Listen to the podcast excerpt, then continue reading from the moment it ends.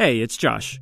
Before we get into the episode, I wanted to let you all know that the Vermont Public Spring Membership Drive has arrived. Donations from folks like you make everything we do here possible. If you want to help support our people powered journalism, be sure to make a donation in any amount by March 16th by going to bravelittlestate.org/donate. And as always, thank you for your support. A quick warning. This episode contains several mentions of the N word, which have been bleeped. So this down, house down here on the left, across from the silo, was the first house that I believe our ancestors lived in. My name's Lori Atkins, and I live in Lincoln, Vermont. And this is my cousin.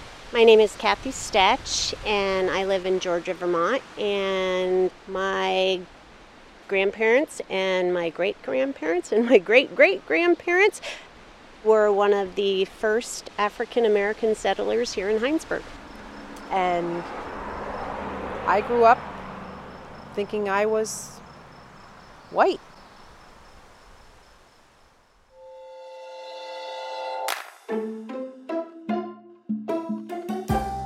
From Vermont Public Radio, this is Brave Little State. I'm Angela Evancie, back again with my colleague Emily Corwin. Hello. So, Emily, tell us about this week's question asker. Our question asker is Gail Harris. She lives in Berlin, Vermont, and she's curious about the history of black settlers here. Here's her question What's the history of Hinesburg, Braintree, and other black communities in the 1800s? How were they started? And are they being remembered? So, to answer Gail's question, I talked to a lot of people, including the two cousins you just heard from a moment ago, and we're going to hear from them again later on. And uh, what I found was a really forgotten history that some people, upon uncovering it, take a lot of pride in, and other people are still trying to cover up.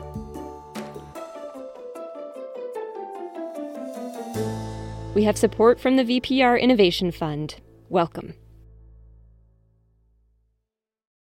Thanks to VEDA for their support of Brave Little State. Since 1974, VEDA has helped Vermont businesses grow and thrive. From agriculture to energy, startups to family companies. Find solutions that fit your business. Visit VEDA.org to start your next chapter today. And Sunset Lake CBD, a farmer owned business crafting CBD products right here in Vermont. Learn more about their sustainable farming practices, delivery options, and how to support local farmers at sunsetlakecbd.com. At first, I didn't consider blacks because I didn't think they were here because that's what I was told when I was growing up. In the early 1990s, Elise Guyette was looking for a subject for her master's thesis in history at UVM. But the only story she'd heard about black folks in Vermont was people passing through Vermont to Canada on the Underground Railroad. That was the story. It was wrong. Fast forward to today, Guyette has spent much of the last three decades researching black pioneers who settled Vermont alongside whites after the American Revolution. Well, the scale is not large. They weren't huge numbers ever. Um, but in the early 1800s, the percentage of blacks in Vermont was larger than it is now. For Vergennes in 1790 was 7% black. Today, it's 0.2. Braintree, Woodstock, Windsor, Ferrisburgh all had significant black populations, along with cities like St. Albans and Bennington. Guyette says some black people were enslaved to white families who came to farm the land. And yes, it was legal to enslave black children. She says when they became adults, they'd be sold in, say, New York or kept on despite the law.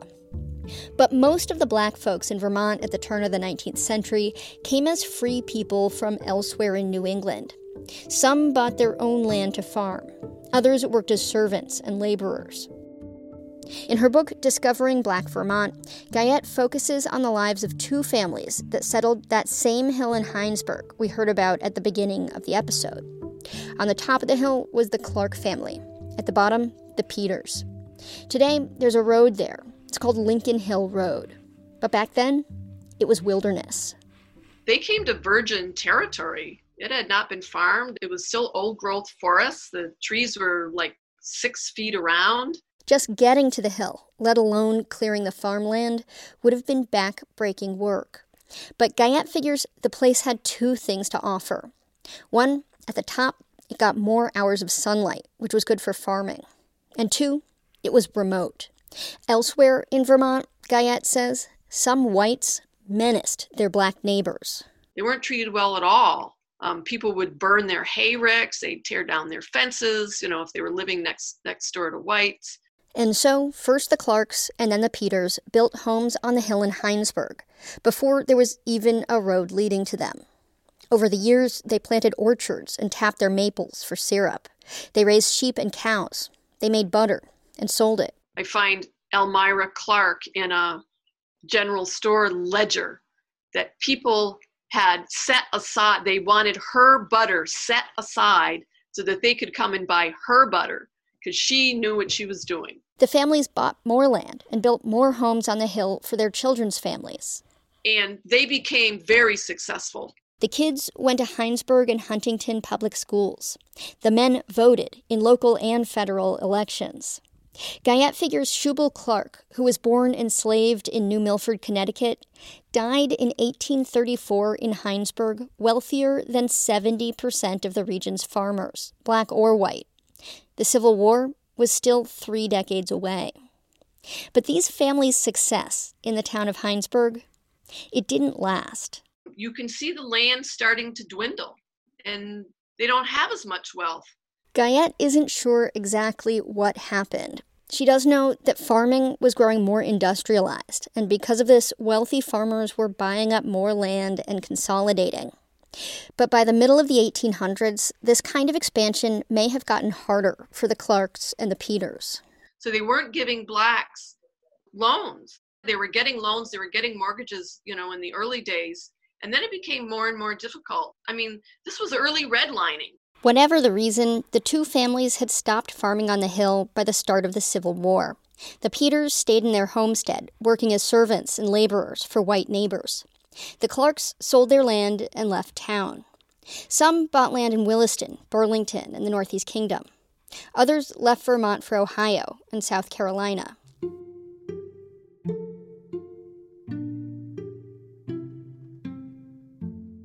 Today, moss grows on a few slabs of rock, which just barely stick up through leaves and pine needles at the top of Lincoln Hill Road.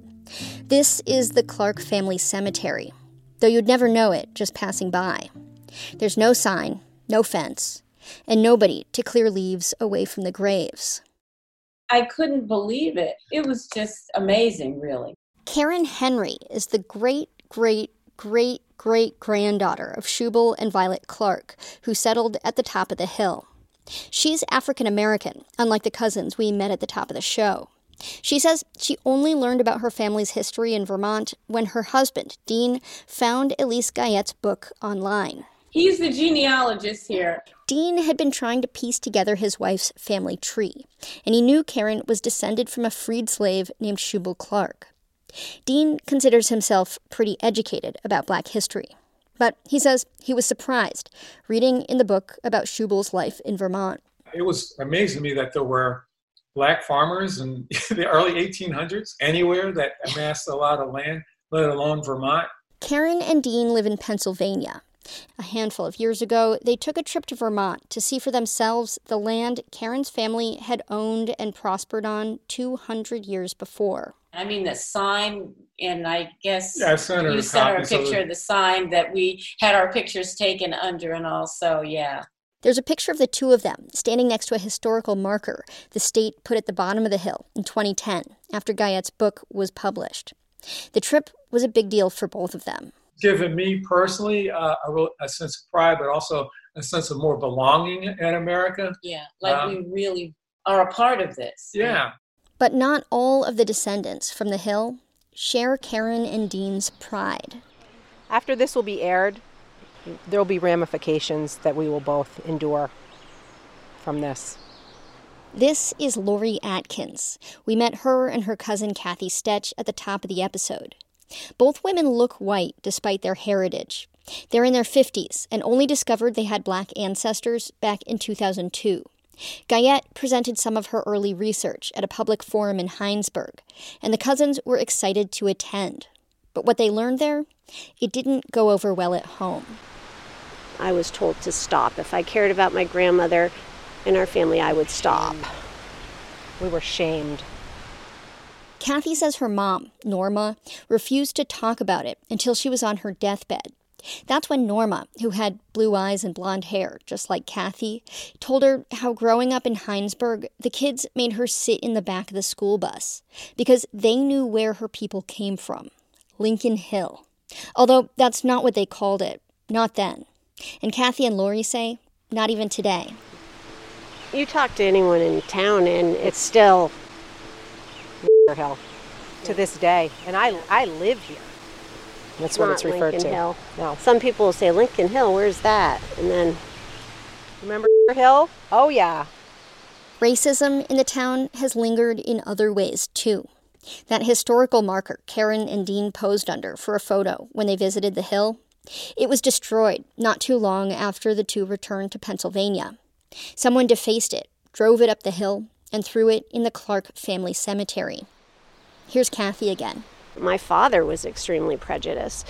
And when he found out, you know, we're talking 10 years ago, that my mother had African American in her family history, he actually was awful. To me, he said, with me sitting right there, he said, you know, had I known your mother had African American blood in her, I never would have married her and all this, and I didn't wouldn't have had kids. And I'm like, you're talking about me. I said, how can you even say that? Perhaps the most painful moment of all of this came for Lori when she was still married to a man whose family has also lived in Hinesburg for generations. There was a big family barbecue, and Lori says she was excited to introduce her father in law to her beloved grandmother, Irene, for the first time. This was roughly 2002. And when he came out, I'll never forget it. We introduced him and he said, I know her. She's one of the from the hill. And my grandmother, I'll never forget her face. me either. And at that moment, my grandmother was so disrespected. Lori and Kathy both grew up adoring their grandmother. They say they want to celebrate their family's role as successful farmers and early settlers in Hinesburg to honor her. But even today, the local school district doesn't include this history of the hill in its curriculum. This town should recognize these children in these schools should be learning about the hill. Newcomers to our come move to Vermont, they should know about what's here, the wonderful stuff that's here. The hill. The fact that Hinesburg had a flourishing black community that has been largely forgotten by its current residents does not make it unusual in Vermont. What's unusual is that someone, Elise Guyette, took the time to do the research and to tell the story. Our question asker, Gail, also mentioned Braintree in her question to us. In 1800, almost 4% of that town was black. But when I called the town's historical society, Jackson Evans told me early black settlers in Braintree had not historically received much attention. It's really been underrepresented and understudied, you know, f- for a while. But Evans was so intrigued by Gail's question that within two hours of my asking him, he unearthed a pretty full history of one of Braintree's black families without even leaving home. Now, he and another member of that town's historical society say they plan to keep researching. You know, it's amazing what a little spark will do. That spark is just what author Elise Guyette was hoping to ignite when she published her book back in 2010. She once created a digital database that lists all of the black people, their ages, where they lived, and what they did for work in Vermont between the Revolutionary and Civil Wars. She thought maybe someone would take the time to learn about other black families who settled in Vermont towns like Ferrisburgh or Woodstock. I'm still hopeful that someday there'll be people who take an interest and do want to do, uh, you know, research the histories of their towns. Because the stories are there, they're just waiting for somebody. She says anyone who wants access to her database just has to get in touch. For Brave Little State, I'm Emily Corwin.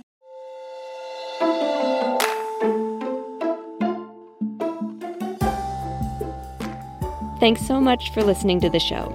And thanks to Gail Harris for the great question. If you have a question about Vermont history or anything else, ask it at bravelittlestate.org. While you're there, you can sign up for our newsletter and vote on the question you want us to tackle next. We're on Instagram and Twitter at BraveStateVT. This episode was produced by Emily Corwin with editing from Mark Davis and me. Special thanks to Elise Guyette. Brave Little State is a production of Vermont Public Radio.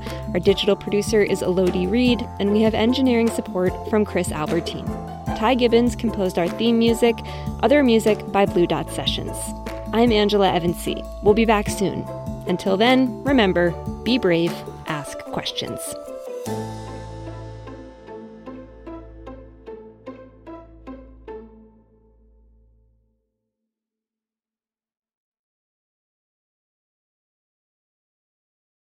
At a time when information continues to come at us faster and faster, sometimes you need to hit pause and rewind. NPR's Throughline takes you back in time to the source of the news stories filling your feed. Find NPR's Throughline wherever you get your podcasts.